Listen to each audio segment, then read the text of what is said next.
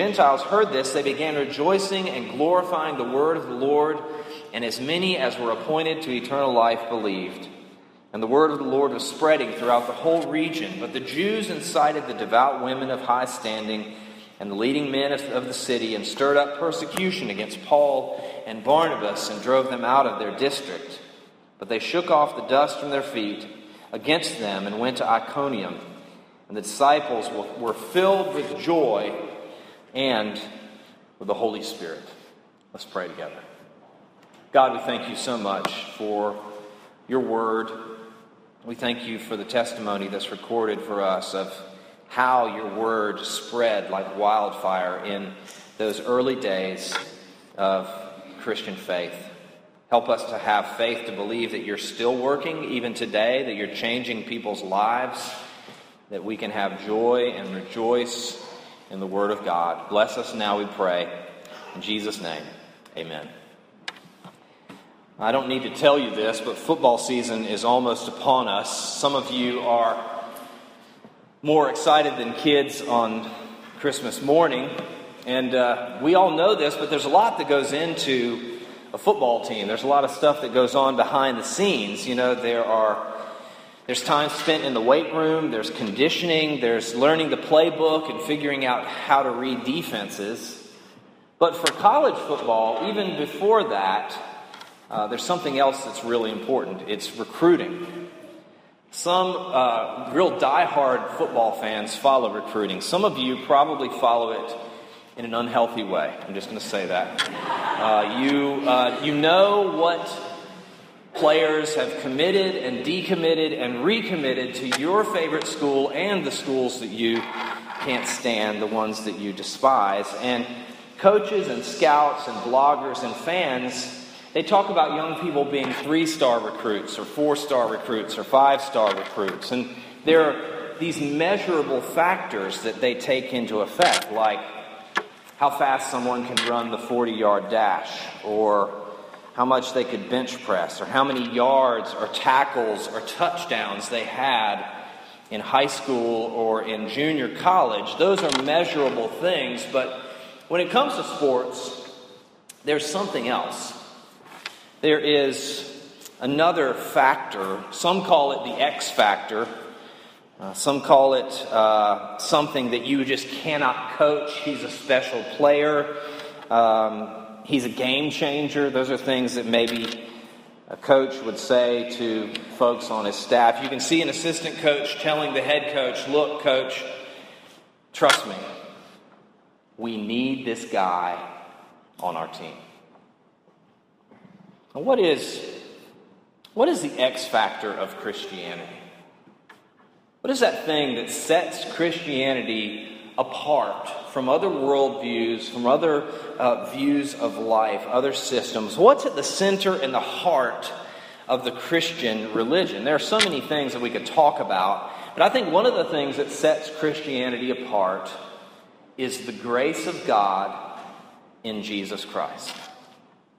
God's grace in Jesus Christ truly is a profound game changer for Christianity. And the Bible and the book of Acts and this passage in Acts 13 talk about the grace of God.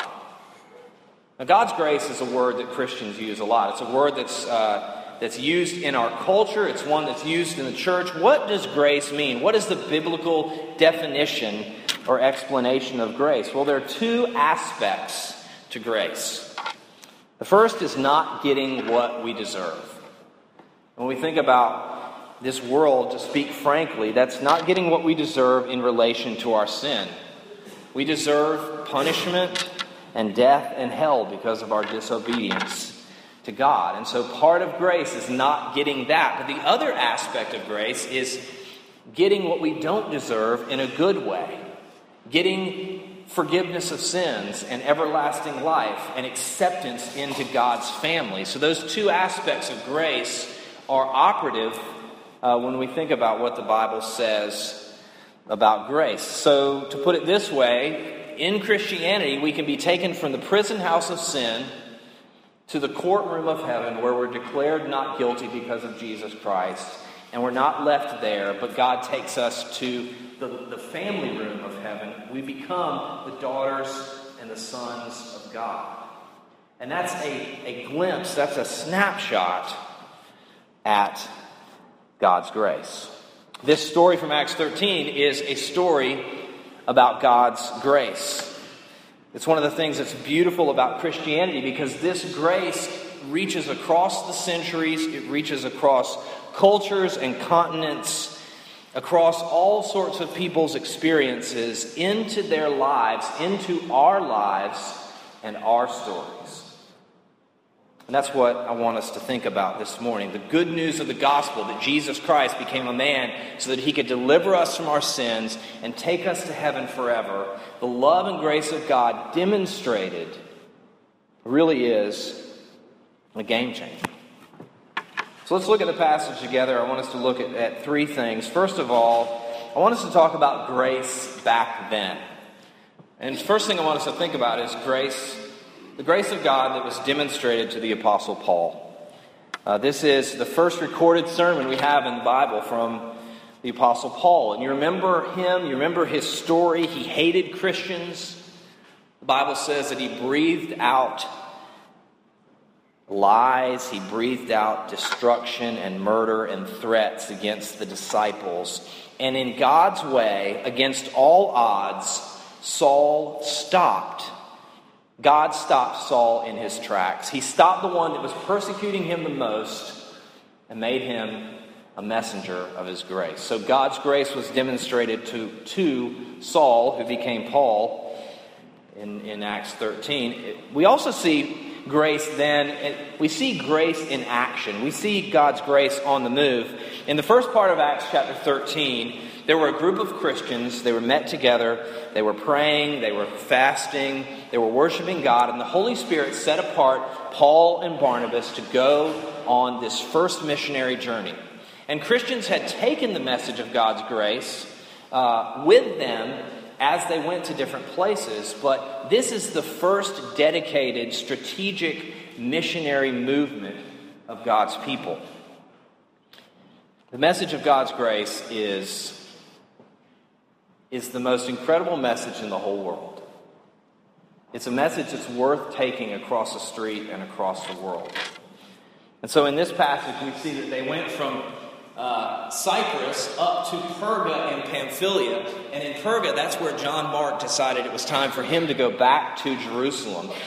And that, that theme will come up again uh, in the Gospels. And then they made their way up uh, to the top left there to Antioch of Pisidia. That's a different place from where they started, just regular Antioch, but they made it to Antioch of Pisidia, a place about 700 miles northwest of Jerusalem. And that uh, gives you a sense. We'll look at some more slides as the series goes on, but you can, you can take that down now. Otherwise, people will just watch the slide. Um, so they went to Antioch and Pisidia. And where, where's the first place they went? Where did the disciples go to start preaching the gospel? They went to the synagogue. And this theme is, is seen over and over again in the book of Acts. They would go first to the synagogue. And a lot of people in this room know this, but Christianity has deep roots in Judaism. And so they went to the synagogue because these were the people that knew the story, they knew the promises, they knew the prophecies about Messiah, about the promised one who would come and deliver God's people. So if you look in your Bibles or, or hear me as I read it, um, after the reading of the law, verse 15 of Acts 13, the rulers of the synagogue sent a message to them, to Paul and Barnabas, and they said, Brothers, if you have any encouragement, any word of encouragement for the people, say it. They must have seen that there were some visiting preachers out uh, in the congregation, and they said, Hey, if you have anything you want to say, uh, be our guest. And uh, they threw Paul this softball, and he stood up and he began to preach the gospel. And one of the things that's so beautiful about Paul's sermon here is that he talks about the grace of God from the very beginning. He traces God's mercy and God's grace to his people throughout the Old Testament. So he talks about God's people being slaves in Egypt and how God blessed them even in the face of that slavery, and, and he delivered them with an outstretched arm. He delivered them in salvation. And Paul would later use that example of the Exodus to show the greatest deliverance of all time and pointing to the work of Jesus Christ on the cross. He talks about King David and how all the promises of Messiah, Jesus, came through David and his line. He talks about Abraham in this sermon, their father in the faith, and how God's promises to Abraham were fulfilled. He talks about John the Baptist, who was the forerunner and cousin of Jesus Christ, who made straight the paths of the Lord. He got things ready. And then in verses uh, 26 and following, he talks about their recent history. He talks about the fact that even though the Jews should have been the most prepared to receive the message of Jesus Christ and his grace, they missed the boat and ended up actually putting him to death, even though they should have received him. But all of this was part of God's plan that Jesus rose again from the dead, victorious over sin and death. All along the way, I think the point is that God's grace was demonstrated to his people. There was God's grace then. And what's really interesting is that we see God's grace in their stories and in our stories. Really neat when you look at sermons from the Bible and the way that Jesus interacted with people. The message of his grace and love, it intersected with people's lives. It intersected with where they were. So these folks would have known about what God did. And verse 26 says it like this Brothers, sons of the family of Abraham, and those among you who fear God, to us has been sent the message of salvation. This message of salvation has been sent to us, and this message was for them. It intersected their lives, but it's also a message that intersects our lives some 2,000 years later. And you may be sitting there thinking, yeah, that's great, Josh, but how could what Paul said 2,000 years ago have anything to do with my life now? Think about the power of God's Word. Think about how passages in God's Word speak into our lives in our hearts. Think about these words from Jesus himself Come unto me, all you who are weary and heavy laden, and I'll give you rest. For my yoke is easy and my burden is light. Hear him say, I am the good shepherd. The good shepherd lays down his life for the sheep. Jesus saw the crowds as sheep without a shepherd, and he had compassion on them. He said, I've not come to call the righteous, but I've come to call sinners to repentance. Hear him from the cross saying, Father, forgive them, for they know not what they do. And that, that's just the beginning. That's just a tip of the iceberg. Read the Gospels and the parables and how he healed people and how he loved people. You read the details of the last week of his life. And you'll see in living color, in spectacular detail, I am part of this story. What happened then means everything for me now. God's grace was demonstrated to his people back then. They needed grace, and we need grace. One of the things that we're tempted to do when we read a list about Abraham and David and Moses is to think, man, they were just the they were the heroes of the faith. They were the they were the big dogs. They were the studs. And uh, the reality is, they needed God's grace just as much as everyone in this room. Moses killed a man. Abraham lied and said, No, she's not my wife, she's my sister. David committed adultery and murdered the husband of the woman that he committed adultery with. Those folks needed God's grace just as much as we do. One of my favorite verses from the Old Testament is Genesis 15, verse 6. Abraham believed God, and it was credited to him as righteousness. Abraham was made right with God not by being incredible, not by being awesome, not by being perfect. He was made right with God because he trusted in God. The message has not changed.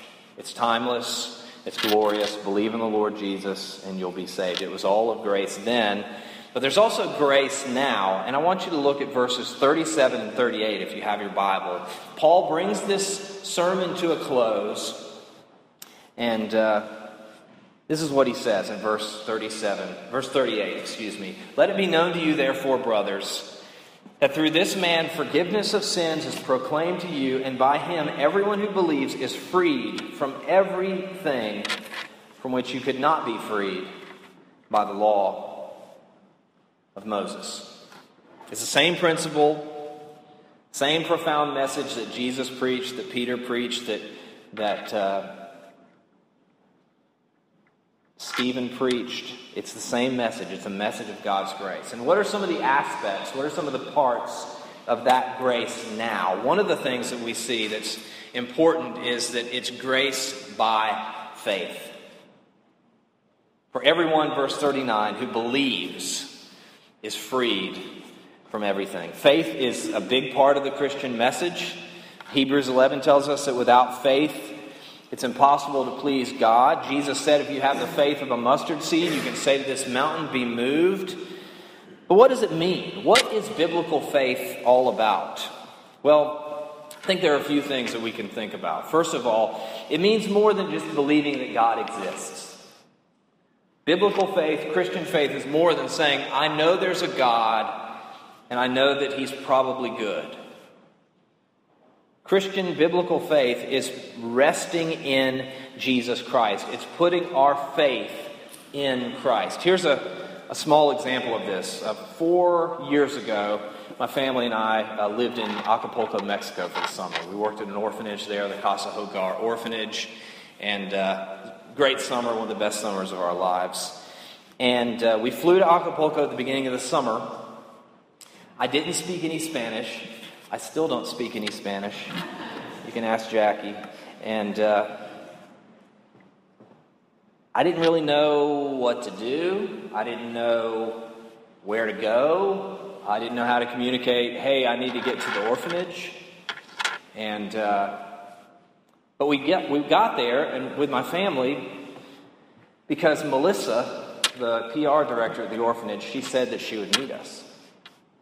And I really put my family's life in her hands that she would be at the airport to meet us, right? Now, why did I believe her? Well, because Mission to the World has a 40 year long relationship with that orphanage. And some of my friends had been there, and they had done the same thing that we were planning to do. I, in short, I trusted her, I believed her, and then she, thankfully, she picked us up from the airport. Um, faith in Christ means that we rest on Him alone for, for salvation and for the forgiveness of our sins, believing that He did what we couldn't do, that He lived a perfect life, and believing that His death on the cross was in our place. That our standing in this world and the world to come is not based on what we have or haven't done, it's based on Jesus Christ. It's not by works, lest anyone should boast. So it's not Jesus plus baptism. It's not Jesus plus being a good person. It's not Jesus plus great grades or a great job or being healthy or having money or getting married or knowing all the right answers. It's faith and trust in Christ Jesus alone.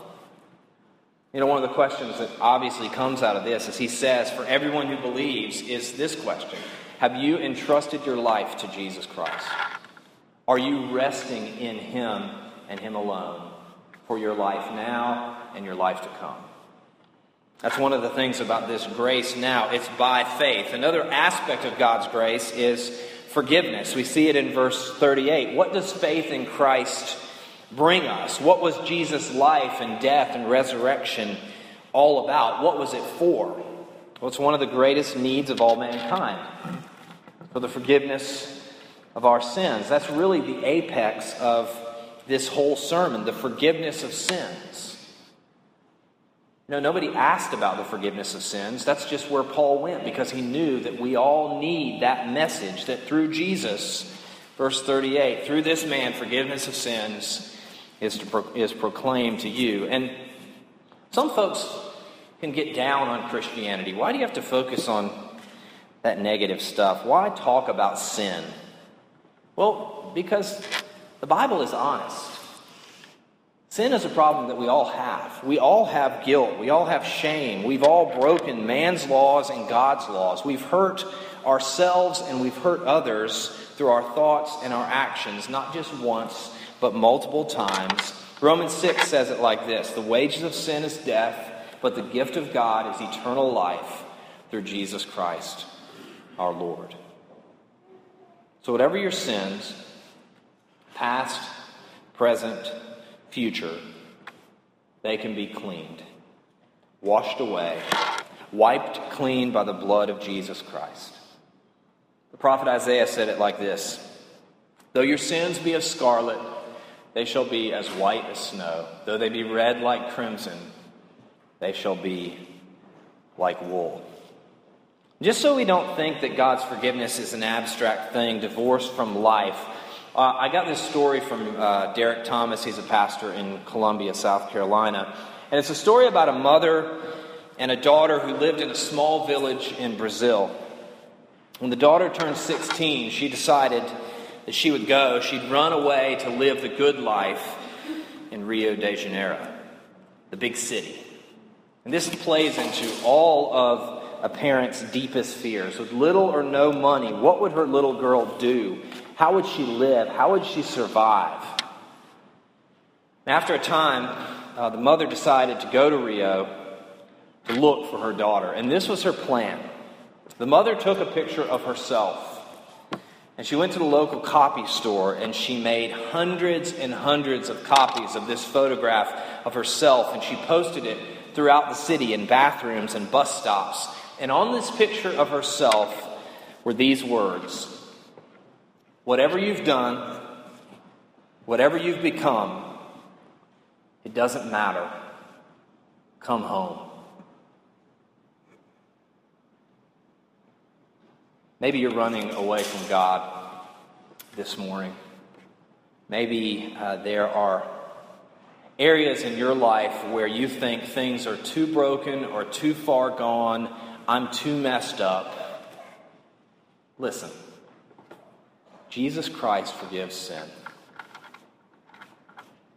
It's the heart of the gospel. There is grace for folks now, and there's forgiveness. The third thing that we see about this grace now is seen in verse 39. Everyone who believes is freed from everything from which you could not be freed by the law of Moses. Did you know that Christianity is about freedom? That's counterintuitive to the way a lot of people think about Christianity, isn't it? It's actually counterintuitive to a lot of the ways that we think about Christianity. It's so easy to think Christianity is a straitjacket. It's a bunch of do's and don'ts that functionally means that I have to give up my life. I guess I'll just sit around and read my Bible, and maybe on the weekends I'll play some board games or something. Um, that sounds really fun. What if being a Christian and living as a Christian was really freeing? What if it was true freedom to live in and with Jesus Christ? Think about some of the freedom that we can have freedom from having to try to run from one thing to the next to be filled, to be satisfied. Freedom to let go of the sins that so easily entangle us, to live in the light of God's presence and in the joy of His love. Freedom from trying to escape our problems by learning how to entrust them to Jesus Christ. Think about the freedom to let how the gospel, this grace now offers us freedom from the shame and guilt of sexual sin and pornography from living a life ruled by anger and bitterness and hatred, freedom from addiction, freedom from the performance treadmill, freedom from the lie that says you have to look a certain way or weigh a certain amount in order to be accepted or to be loved, freedom from anxiety and envy. Look, the freedom of the gospel of Jesus Christ it, it doesn't just come easily, it doesn't come overnight. It takes practice and training and struggle. It comes through the darkest days of our lives when we think that we can never change, we can never have hope, things will not get better. But by resting and relying on Jesus in the mundane details of life, in the trenches with the battle of our sins, we can find freedom. Freedom from trying to keep all the rules that we make up in order to be okay. Freedom from trying to obey God and follow His law in order to be okay. Freedom to be accepted and loved. And once that's real and, and known, God can transform and change us. By Him, everyone who believes is freed from everything from which you could not be freed by the law of Moses. So there was grace then, there's grace now. But one of my favorite parts about this interaction is the, the, the information, the talk about grace forever. It's pretty amazing. After Paul preaches this sermon, uh, people beg them to come back next Sabbath. Please come back and talk to us more about this. And then they begin to follow the disciples. They're just like this this group of people that are following them around. Verse 43 After the meeting of the synagogue broke up, many Jews and devout converts to Judaism followed Paul and Barnabas, who, as they spoke with them, urged them to continue in the grace of God. What was the message that they told these fledgling, early, new Christians? You begin by grace, but now now that you've become a Christian, there's no room for any mistakes. Everything needs to be perfect in your lives. You have to stop being bad and make sure your life is all together all the time. no, that's not what they said. To these fledgling, early, young Christians, verse 43 continue in the grace of God. That's what's important. That's the key. That is the X factor for Christianity. And verse 43 could also be translated expose yourself to the grace of God. You remember the earthquake and the tsunami in Japan several years ago? There was a catastrophic failure, there was catastrophic damage at the Fukushima nuclear facility. And as workers raced to, to repair those damaged nuclear reactors, they could only spend minutes working in that environment. Minutes. Because their bodies couldn't take any more of that, um, those high levels of nuclear radiation. What God is telling us here is the opposite. They could only be exposed for minutes. What He's saying to us is that we need to be exposed to the grace of God every day, at every stage, at every level of our lives. We need our hearts and our minds to be exposed to the grace of God. And this is the terrible lie that we're tempted to believe. It's that we begin by the grace of God and we continue the Christian faith by our hard work. Christians are called to work hard. We're called to fight sin. We're called to pursue righteousness. But that battle has to be waged and fought out of an ever growing sense of God's love and acceptance of us in Jesus. If we just try to do it ourselves and suck it up and be good people and change, that will lead to burnout. That will lead to people, becoming cynical and jaded. And I bet you know some folks who are cynical and jaded about Christianity. And this is one of the ways you get there. You begin by grace and then you try to continue by willpower. We must continue in the grace of God. And as we bask in His love and lean on His promises and continue in that grace, the Holy Spirit will grow in us a desire for His Word and we'll want more and more to be with each other in fellowship and we'll want to live and enjoy, live with and enjoy that freedom that comes with Jesus. And, and what we see here is there was the next Sabbath, the whole city gathered to hear the word preached. But even in, in the midst of God's word growing, there were people who opposed the message. And they stirred up persecution of Paul and Barnabas. And the Gentiles heard the word and they rejoiced, and the word of the Lord was spreading throughout the whole region.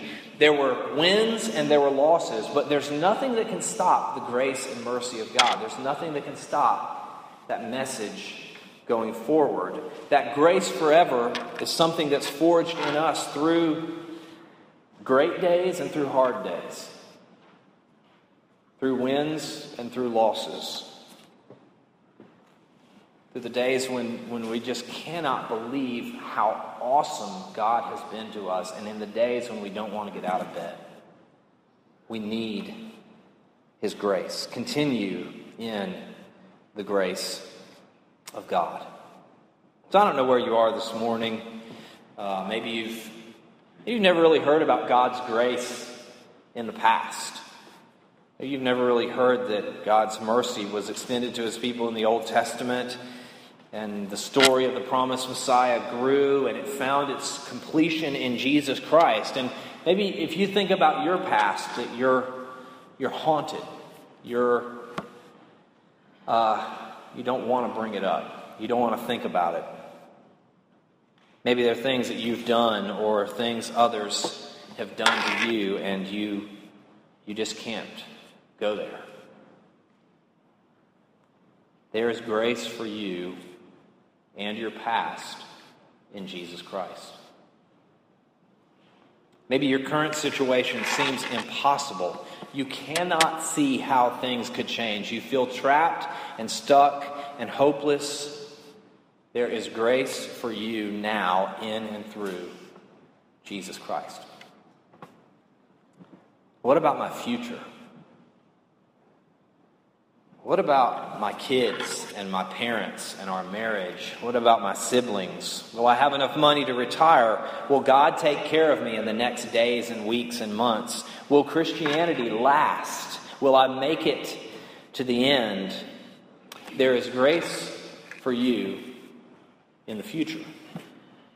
Continue in that grace. And I'll close with this final statement. All of this is not experienced in a vacuum. One of the greatest ways to experience and have the grace of God is to do what? To share it, to demonstrate it, to extend it, to show it, to receive it, to celebrate the grace of God where? In a community.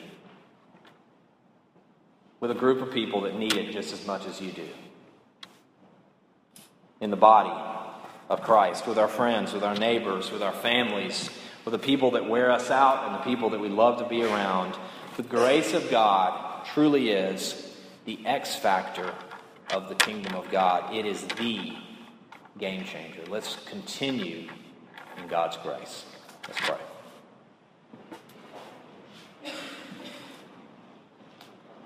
God, we thank you for your mercy, your kindness toward us. We thank you for Jesus, uh, the one who laid down his life for our sins. Help us to live by grace. I pray that if there are those here that have never really experienced your grace in Jesus through salvation, that you would work in their hearts. For those that feel burned out and trapped because they're trying to do it themselves, help them to understand and know what it means to rely on you day in and day out. We need your help. Thank you for this time, and we pray in Jesus' name. Amen. At this time, we'll uh, take up an offering to support the work and worship of our church. Thank you.